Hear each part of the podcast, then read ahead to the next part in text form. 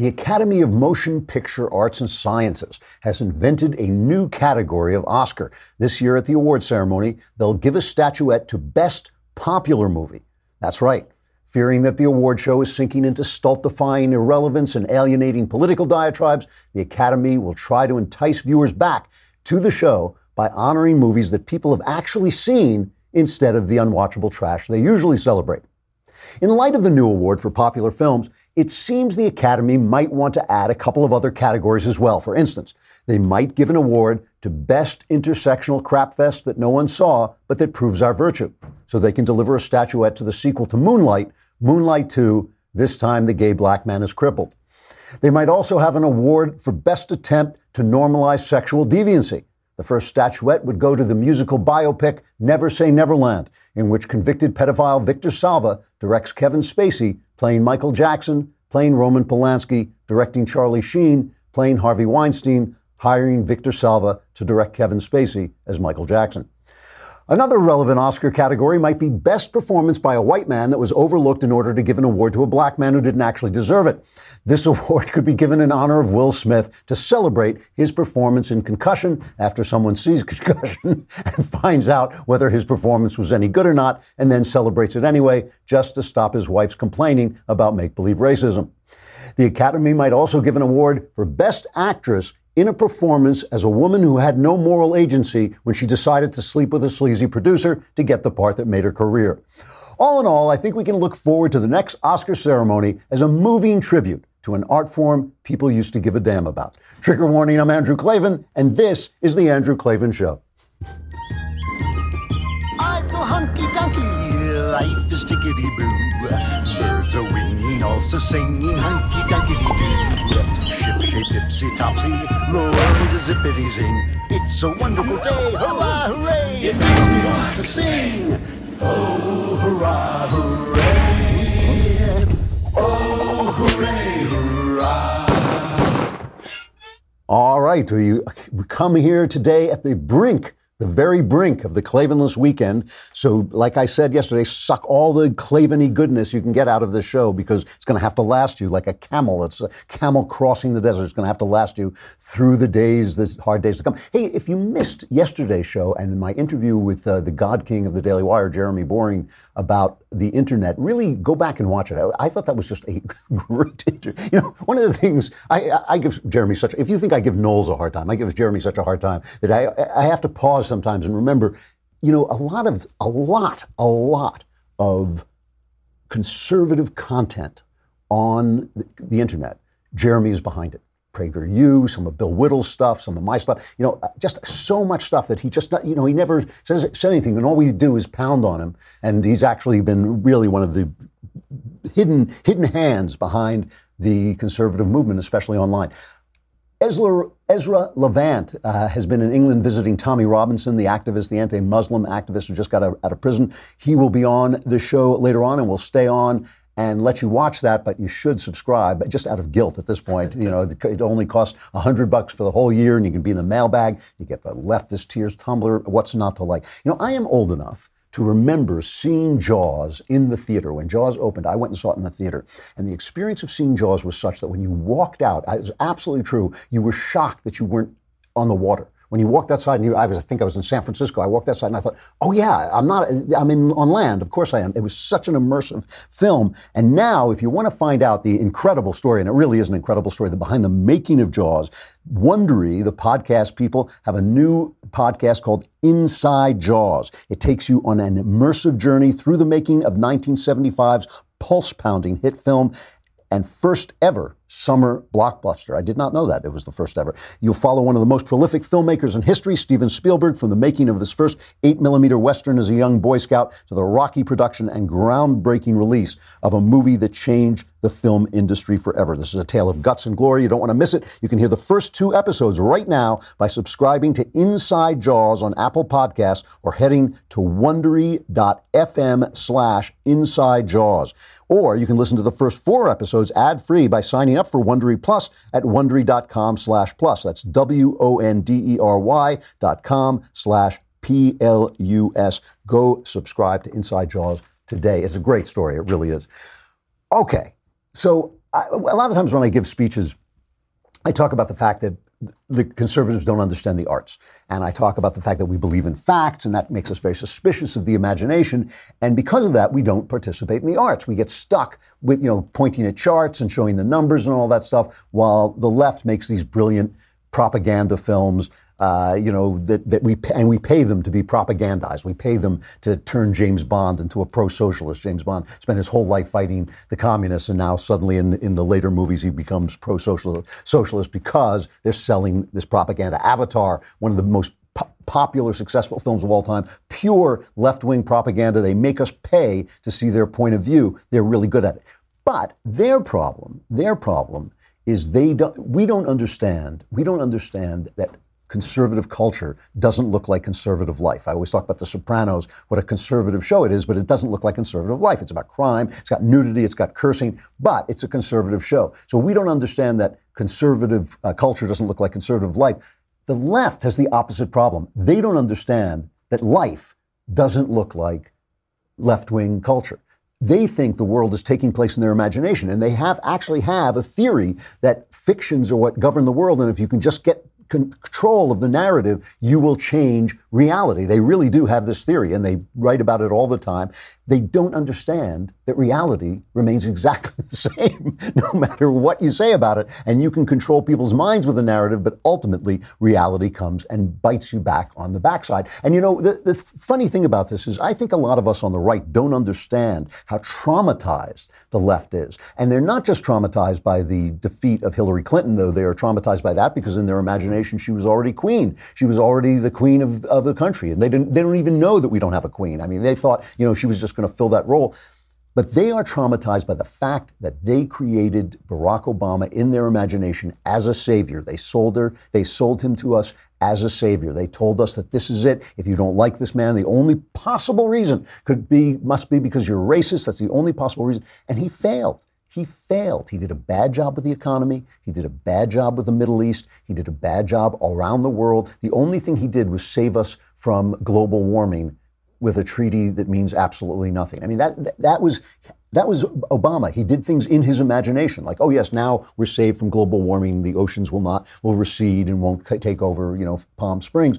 You know, it was all imagination, and they are being traumatized by the fact that reality hasn't changed. Reality stick stuck to the gods of the copybook heading. It stuck to the old rules no matter what Obama did, and Obama failed. He was a failed president. It was a failed presidency. The only thing that saved him from absolute failure was the economic crash, which should have been a, had a great big recovery and had a little recovery because of Obama, but at least it was a recovery. So that saved him from being an utter failure. But he was. All his policies failed, and now they're all gone. They're all disappeared. I remember, I remember a dinner. I don't think I've ever told this story. Yeah, I remember a dinner with Andrew Breitbart. He invited some of his good friends together, and we were all laughing because we were all middle-aged white men. We were all sitting around going, "Who says conservatives are all middle-aged white men?" Oh, it's us. So yeah, it's, it's true. And Bill Whittle was there. John Nolte, who's now at Breitbart, and it's and I think Obama had just been elected and we were all sort of discussing what to do next. And a lot of big, big names were at the table, and I, I think I was serving drinks. I was, I think I was the waiter. Um, but, but Bill Whittle, who is an incredibly eloquent guy, who can go off for 20 minutes without ever saying "uh," you know, and just these full, complete, perfectly phrased sentences. He went off on a rant that must have gone on seriously 20 minutes, where he just said, This is the end of the left. Obama's election is the end of the left because they've made him a savior and he's going to fail. And when he fails, they're going to have to admit that all their programs failed and all their saviors were bad and all their, and he went on and on. And it's just going goes on and on. And then at, when he finished, there was a long silence. And John Nolte, who is just an honest, straightforward, kind of working class guy, Nolte goes, I don't know. I, I think they'll just blame us. That's what's happened, you know. But Bill was right. Their savior failed, but they're just blaming us. They're blaming reality for being reality, and they're blaming Donald Trump for representing that reality. He's kind of the big monster reality that has come. And so everything he says, everything he says they say the opposite, and and they just and they're creating this world of imagination. The the um, the elections yesterday, the primaries and all this, they had a close run. They almost got this seat in Ohio that they wanted desperately. They lost it. And they've been just touting this thing that it was a moral victory. So, So this is this is how much in their imaginations the, the GOP strikes back with an ad. It's a great ad, just showing. But but listen, it's not just the ad, but listen to the news people trying to sell this to us as a victory, and then finally deflating and realizing, nah. Close in Ohio 12, but no cigar, at least not yet. This is a moral victory for the Democrats. The fact that they're this close is a moral victory for the Democrats. You want a real victory. We got some mojo, all right? So I don't know if it's a moral victory or whatever. Moral victory, moral victory, Moral victory. moral victory does not get you an office in Washington. Moral victory isn't going to cast a vote here in Washington. Come November, you need more than moral victories. You're going to need to get better than close in some of these races, correct? You say, said this morning there are no silver medals in politics. That- that's it. Second place gets you oblivion, not a, civil me- a silver medal. Moral victories do not a House majority make. They've got to get across the finish line in these districts in November. either winning seats or you're not. A win is a win. a win's a win. It don't matter if you win by an inch or a mile. Winning's winning. Vin Diesel, the man. is a great ad. But they're living in their imagination and they're furious at reality for not coming into line with their imagination. And they're furious at Trump for representing that reality. So whatever he says, they say the opposite. He had a hilarious line the other day, Trump, at one of his rallies uh, when he talked about how he's going to get the wall built. This is cut 12. You know, I just figured out how to do the wall.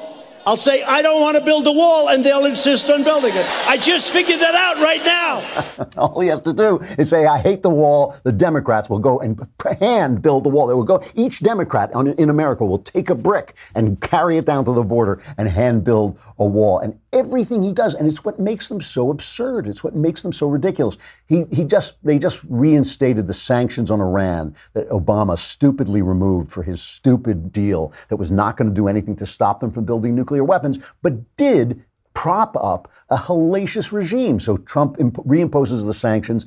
The New York Times, a former newspaper, runs a story uh, that is just hilarious about how poor Mohammed is going to suffer. He's going to suffer from these sanctions, you know, that, that are coming down on him. Just whatever Trump does. So now today, yesterday, I guess, he put new sanctions, the administration put new sanctions on the Russians, because remember, they poisoned that uh, former spy in Britain, and in support of them, they put new uh, sanctions on the Russians.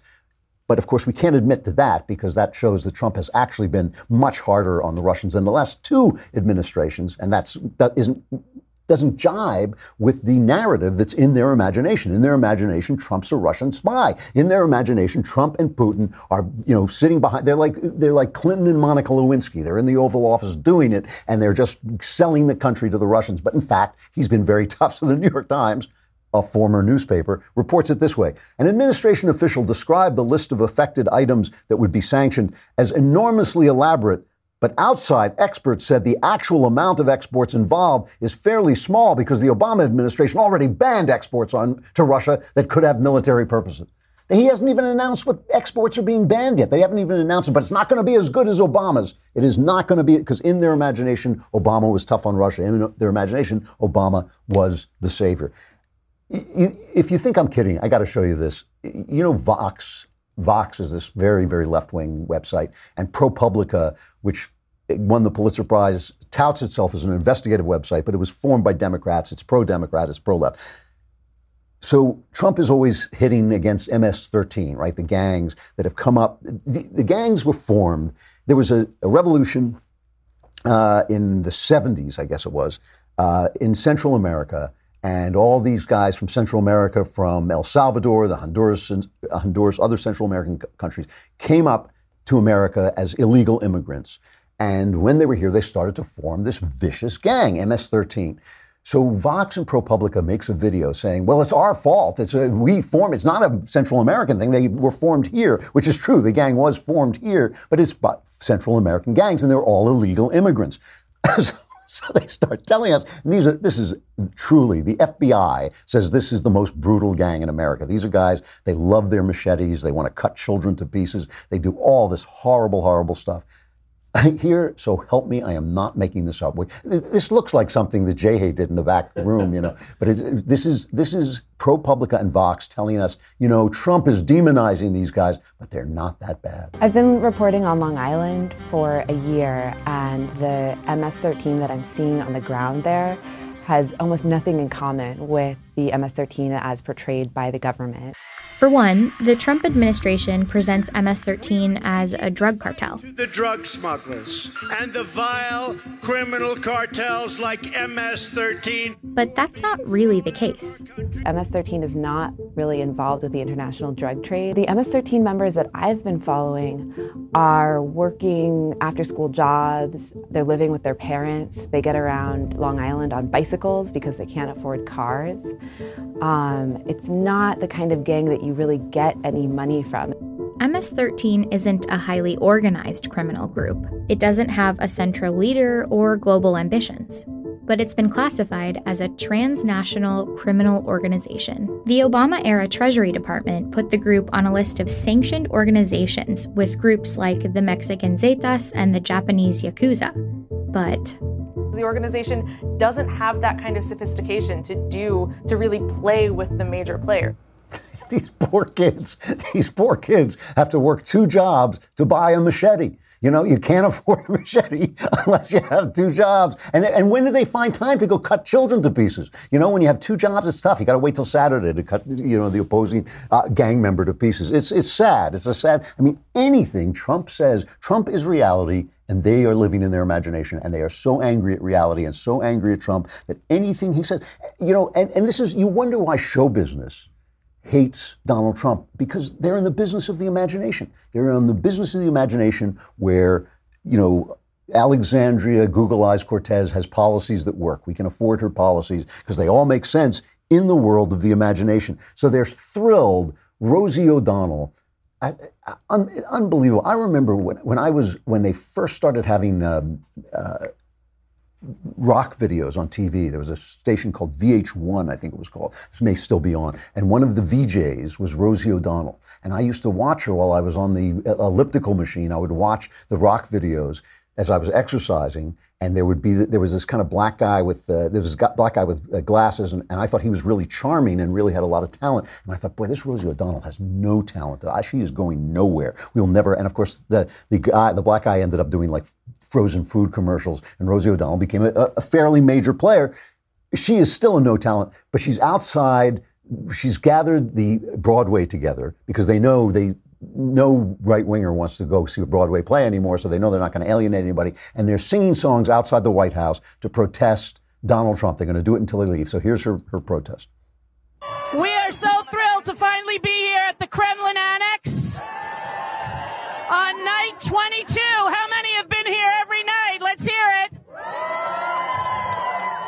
Going to keep coming back until he's out.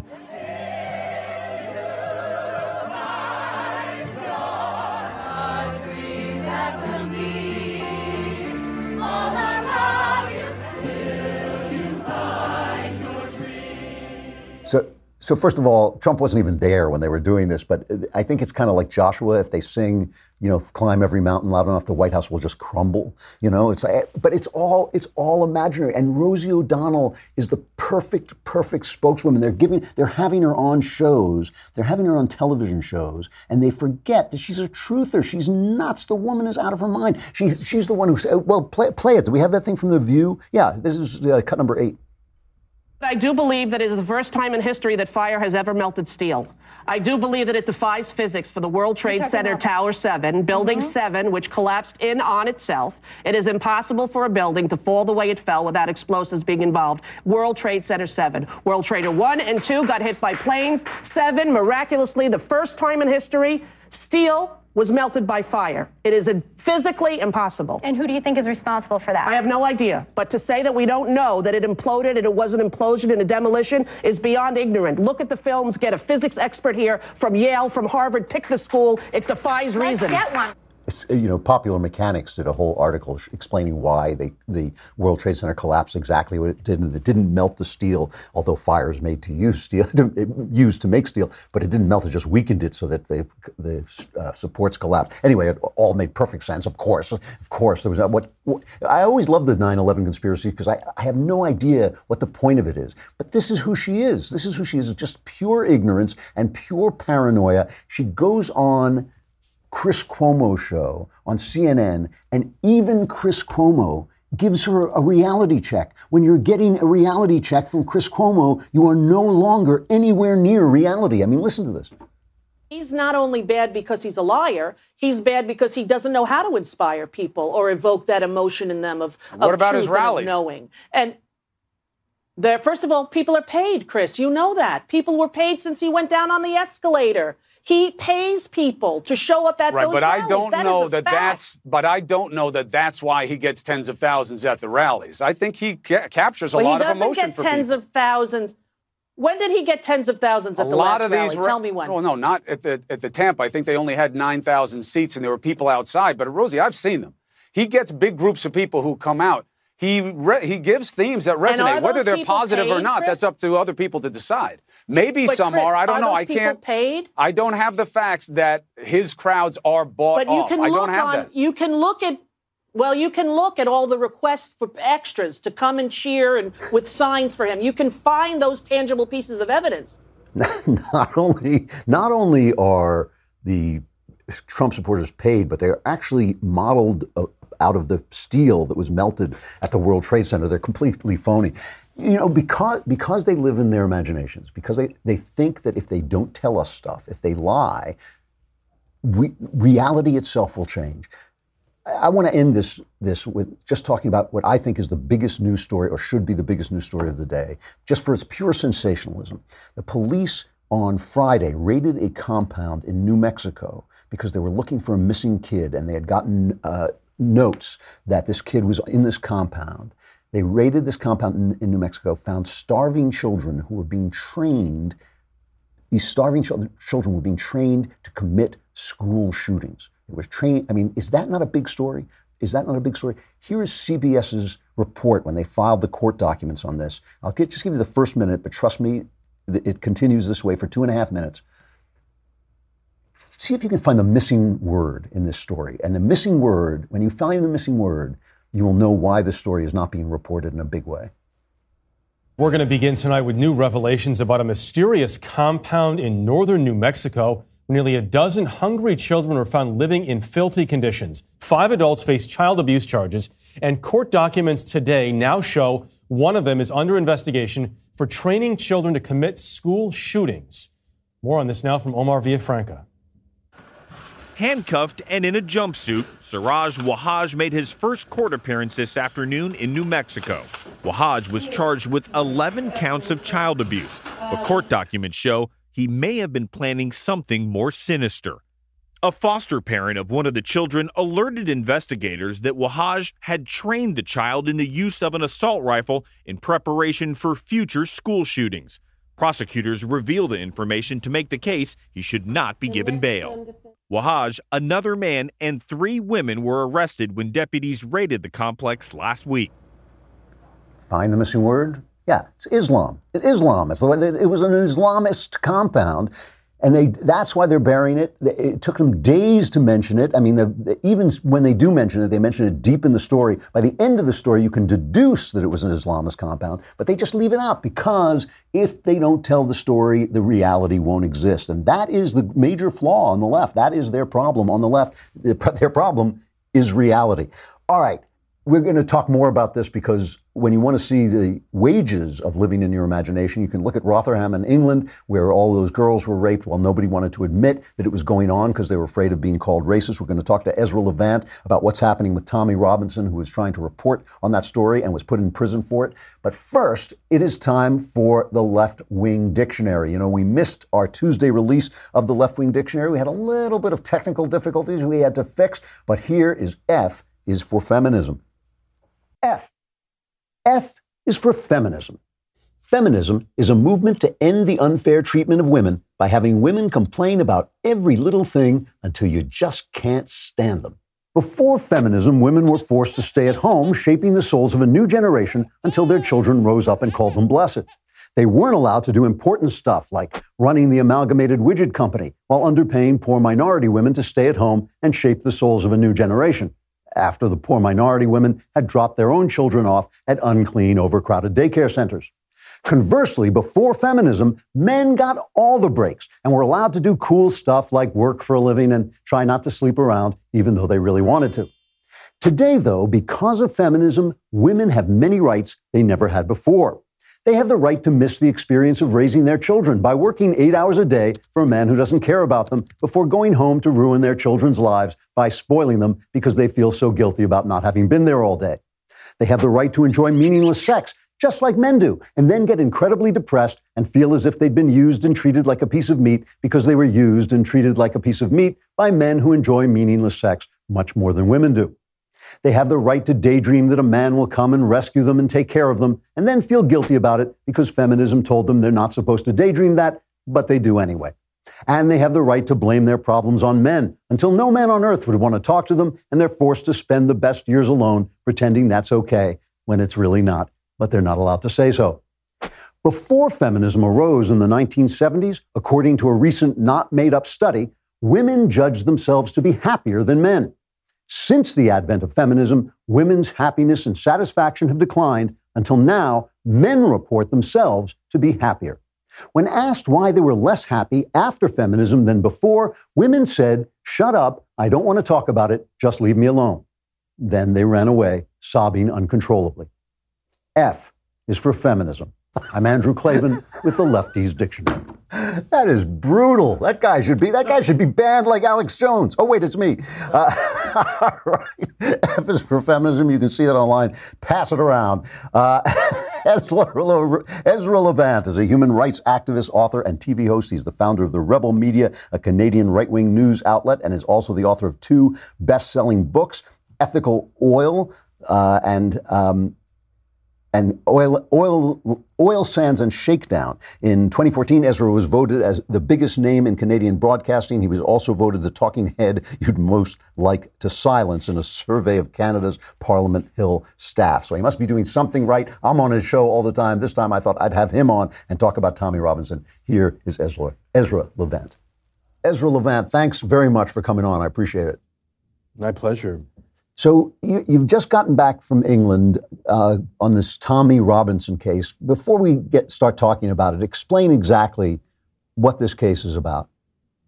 Sure. Tommy Robinson is a colorful character. He is a citizen journalist who came up from the sort of football, soccer, hooligan world. So he's he's you know the fancy classes in the UK would look down on him as some ruffian but he's actually the only journalist in the entire UK with the courage to talk about the tough issues.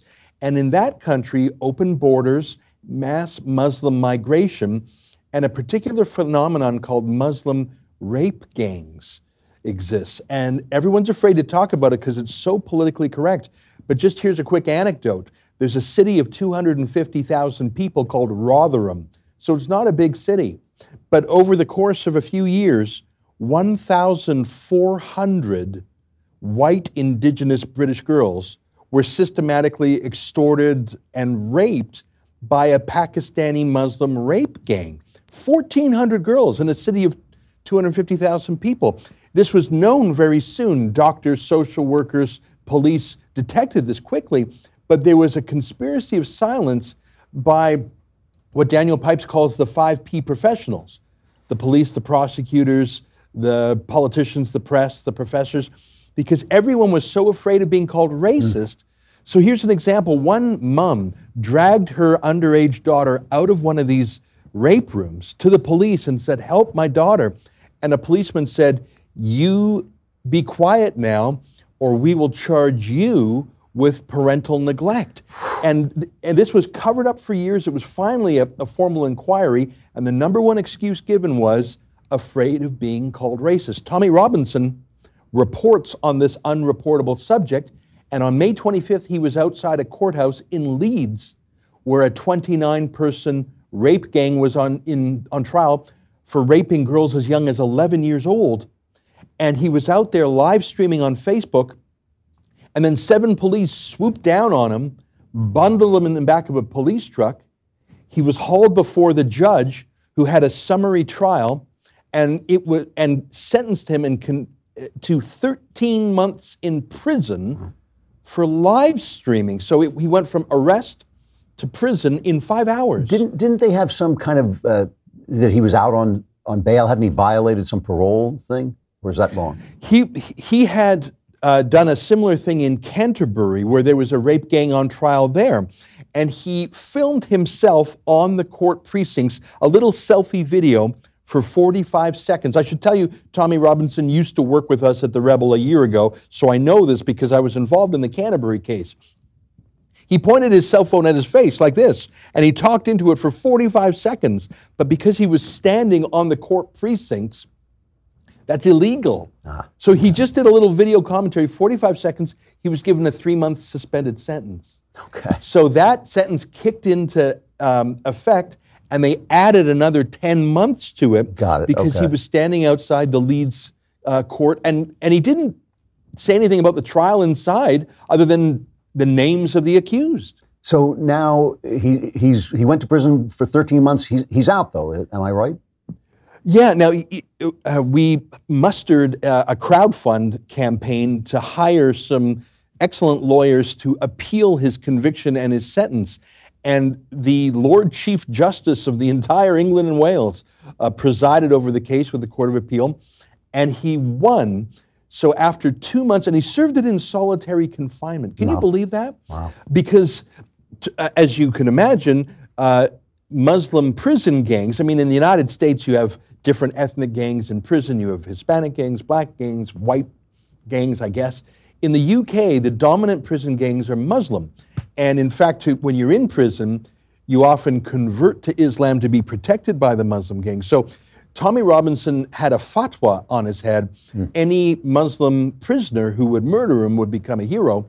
So he had to be put in solitary or he'd be killed immediately. Wow. Well, you can't live for 13 months in solitary. They had him in prison for two, and a, two months, and the, the Muslim prison gangs worked the kitchen. So he couldn't eat anything that wasn't sealed or wrapped because they would say, Oi, Tommy, how's your food, eh? Because they were trying to poison him. So he lost 40 pounds in prison. He asked for permission to get more food. The, the prison warden said no. He lost 40 pounds. We finally sprung him out of prison last week. He's a, he, he looks like a concentration camp survivor. He's, he was not fat to begin with. He was like 170 pounds. He's a grown man. He's 135 pounds now. And here's the crazy thing they're sending him back to court next month to have a rehearing. They want to throw him back in prison again. For the same thing? For the same thing, because the Court of Appeal threw out the conviction and the sentence saying it was procedurally flawed in about six different ways. But instead of throwing it out, they said, so have a retrial of the same offense and do it right and put him away right. The Court of Appeal was an incredible vindication that his first conviction was flawed, onerous. He was sentenced to uh, under the wrong provisions. He was not given a right to a fair hearing. He didn't have proper counsel. Uh, th- there were so many things flawed with it. He was obviously treated improperly in prison, but instead of letting the man go after a two month prison term, the Court of Appeal said, oh, just do it over again and just get it right this time. So he's in jeopardy of more prison. I should tell you he is the first journalist in the UK to be imprisoned for contempt of court since 1949. So it's just not done in the UK. So now, why are you? You're Canadian. Why are you going over there?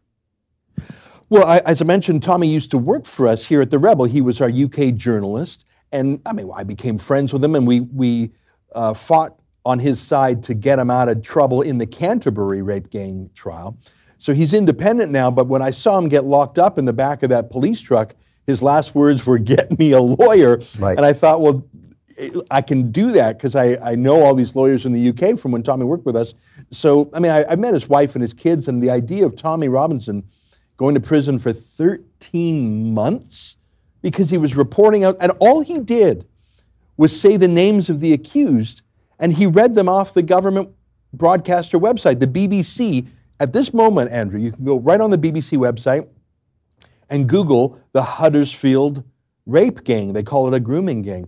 The Huddersfield grooming gang. You could read the 29 names off the BBC website right now. All Tommy Robinson did was read the government website into Facebook, and he was arrested for contempt of court because they said that was uh, disrupting and endangering the integrity of the trial simply to read those names on, on the live stream. Now, now let me ask you this. I, I mean, I'll, I'll, have if if you uh, if you can give me a hand with this, I'll have Tommy on the show and I'll I'll let him make his case uh, and interview him directly if he wants to come on. But but meanwhile. Meanwhile, I, I have heard all kinds of things about about Tommy Robinson personally. Uh, that he has been arrested for uh, violence, for you know uh, domestic abuse. I, I, know he was uh, part of the British National Party, which is an actual fascist party. I'm not sure he, how long he was with them. Are are we? Even though he's right about the rape gangs, is it possible that he is on the wrong side in a lot of other ways? You know, I heard so many uh, bad things about Tommy Robinson because I relied on the internet, the mainstream media. So when I first, I remember my first interview with him via Skype, I was sort of nervous. I said, Tommy, they say all these things about you. How do you feel about the Jews? How do you feel about this and that? And I realized that a lot of it was misinformation. When I first met him in, in the UK, I met him with his best friend since childhood, who happens to be black. His key allies are Sikh because Muslim rape gangs they they attack British girls and Sikh girls. Mm. Uh, oddly enough, um, it's true that he was the founder of something called the English Defence League, but when it became in, too intolerant and racist, he abandoned it. He he actually shut down the organization that he created. It's not true that he was uh, arrested for uh, domestic violence. Um, that that's simply not true. I mean, he he got into a shouting match, and then he got into a a, a scuffle with a police off, an off-duty police officer. Like I said when we in my first mention of him, he comes from that football hooligan world. Tommy is no saint, but although he has his vices, he has one enormous virtue. He's willing to speak truth uh, it, where the rest of the media and the 5P professionals in the UK are silent. Tommy Robinson is, is not the gentlest of souls, uh, but he has one characteristic of stubbornness that is so necessary to smash the information cartel there. Let me give you a little anecdote. You know Piers Morgan, you know who I'm yeah, talking sure. about. Uh, he, he hosts a show called Good Morning Britain, just like Good Morning America. Uh, when Tommy Rob he he invited Tommy Robinson on to debate Islamic rape gangs and and and the Quran. That was the highest rated show in Good Morning Britain's history. Now, why is that? Because Tommy was very articulate. And he talked about he's he's published an annotated Quran.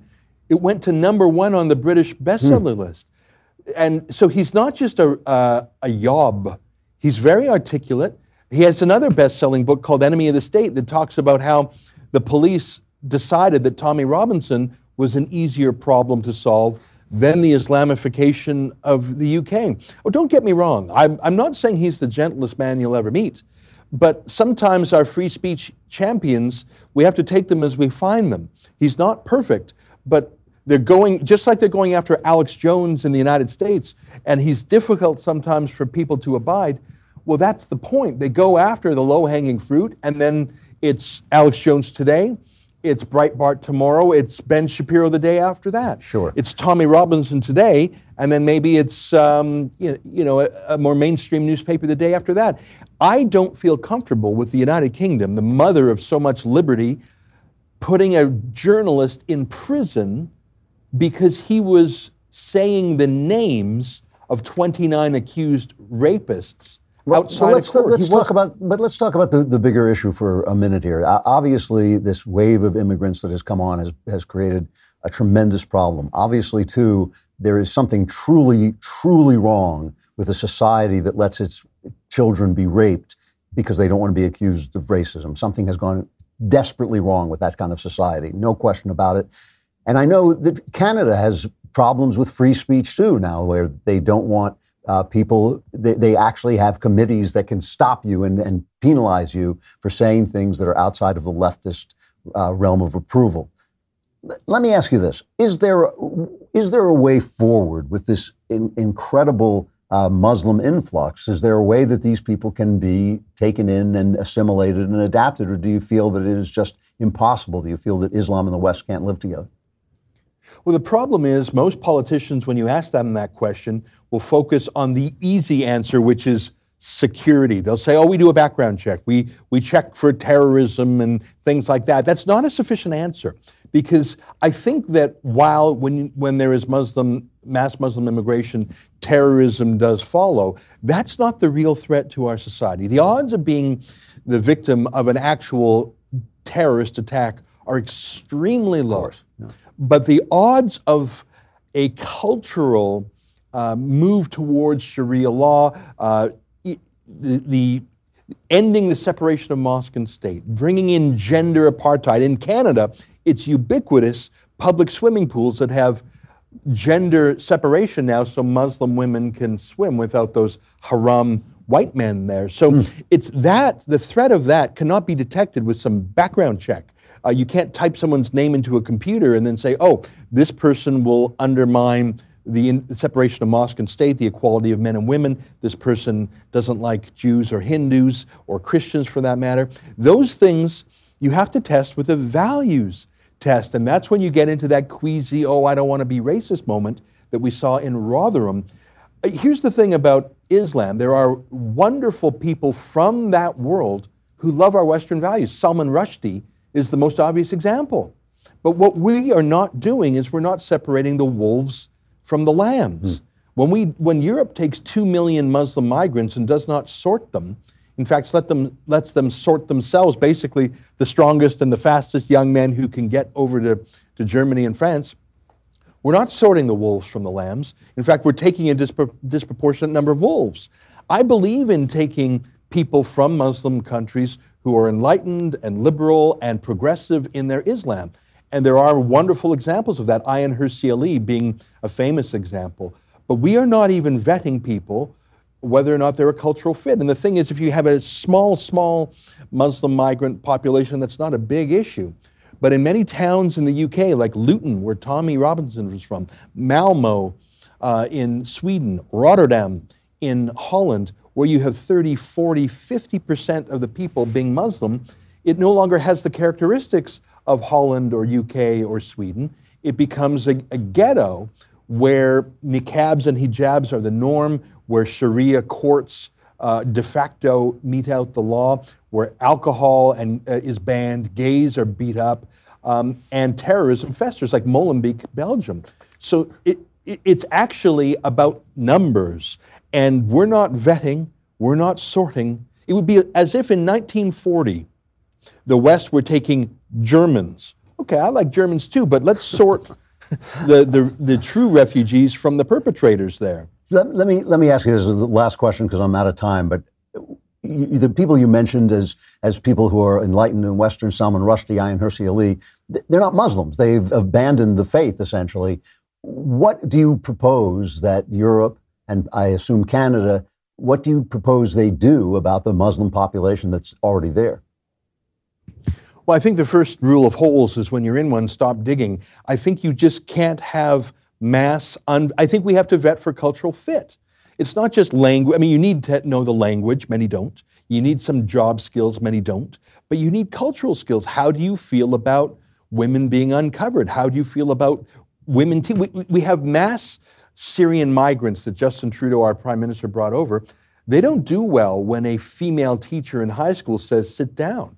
They, they slap back physically. That is a cultural fit question. And, and we just don't have an obligation to bring over people who will change our, our core cultural values. I think it's so tough. In Rotherham, this was such a tricky question. They literally allowed an entire generation of girls to be raped, and not just once, but repeatedly and endlessly for years rather than being called racist. Yeah. They prefer rapist to racist. That will kill us all. That, that, is, that is an atrocity.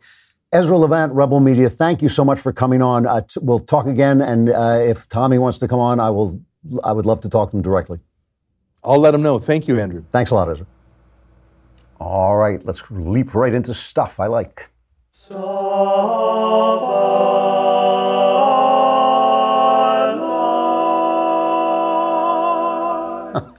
That's a little barbershop uh, quartet there. Uh, Jason Kaspar sent that one in. We're still we're still vetting them, so keep sending. we'll, we'll play them.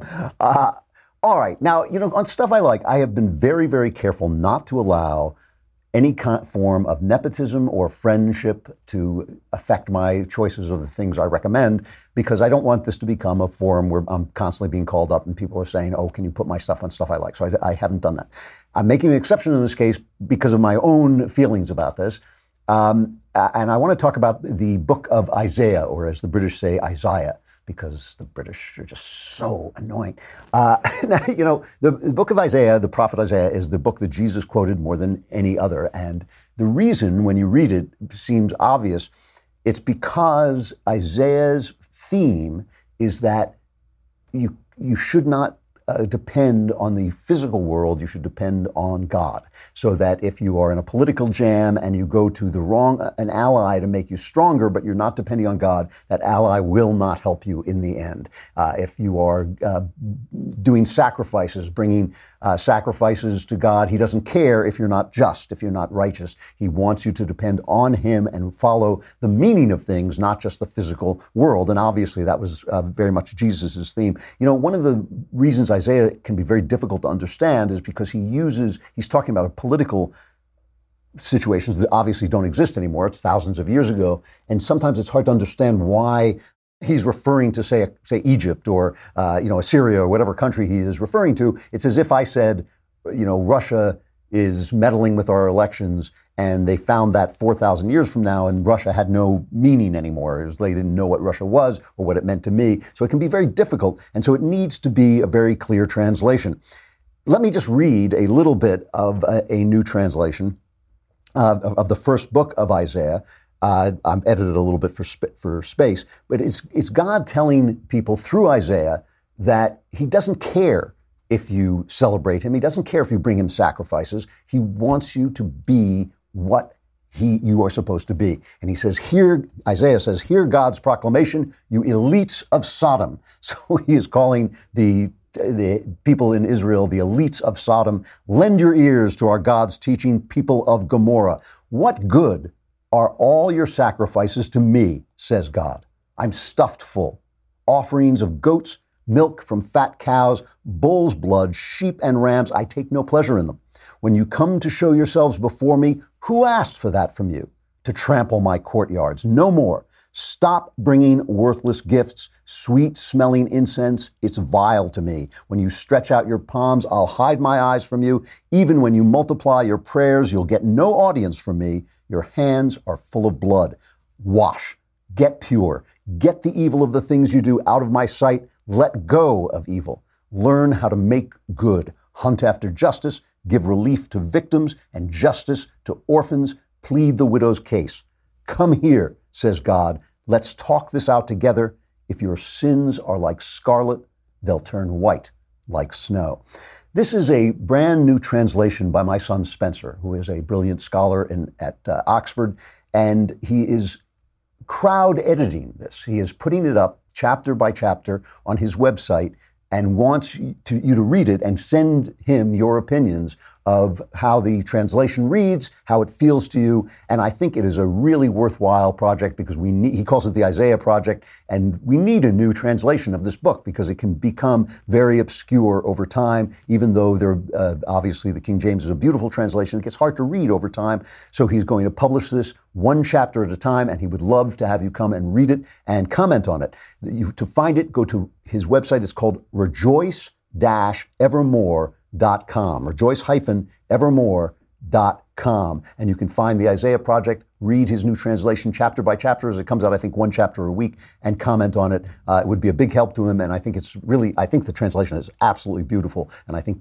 you know, your comments will obviously improve it. I'm sorry, that's all I can do. The Klavanless weekend is here. I've staved it off as long as I possibly could. You're stuck. You're screwed. Uh, I'm Andrew Klavan. This is the Andrew Klavan Show. Survivors gather here on Monday.